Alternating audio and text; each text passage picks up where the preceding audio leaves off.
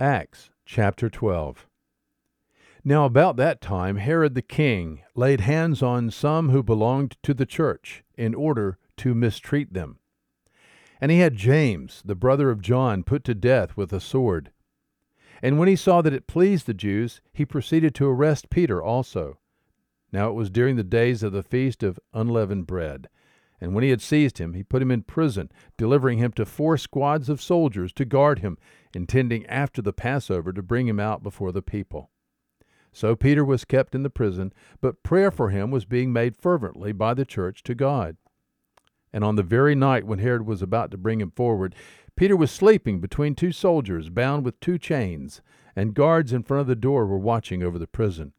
And behold, an angel of the Lord suddenly appeared, and a light shone in the cell. And he struck Peter's side and roused him, saying, Get up quickly. And his chains fell off his hands. And the angel said to him, Gird yourself and put on your sandals. And he did so. And he said to him, Wrap your cloak around you and follow me. And he went out and continued to follow. And he did not know that what was being done by the angel was real, but thought he was seeing a vision. And when they had passed the first and second guard, they came to the iron gate that leads into the city, which opened for them by itself. And they went out and went along one street, and immediately the angel departed from him.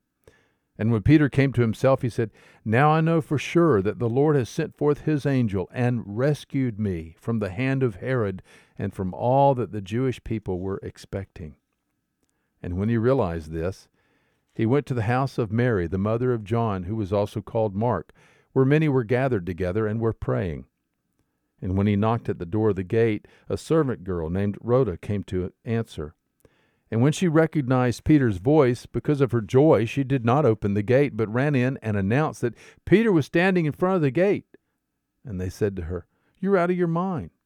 But she kept insisting that it was so. And they kept saying, It is his angel. But Peter continued knocking, and when they had opened, they saw him and were amazed.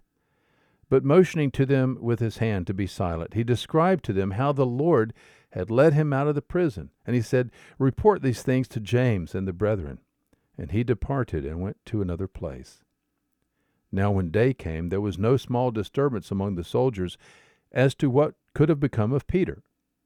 And when Herod had searched for him and had not found him, he examined the guards and ordered that they be led away to execution. And he went out from Judea to Caesarea and was spending time there. Now he was very angry with the people of Tyre and Sidon, and with one accord they came to him. And having won over Blastus, the king's chamberlain, they were asking for peace, because their country was fed by the king's country. And on an appointed day, Herod, having put on his royal apparel, took his seat on the rostrum and began delivering an address to them. And the people kept crying out, The voice of a God and not of a man.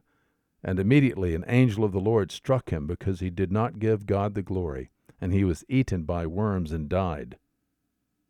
But the word of the Lord continued to grow and to be multiplied. And Barnabas and Saul returned from Jerusalem when they had fulfilled their mission, taking along with them John, who was also called Mark. Acts chapter 12.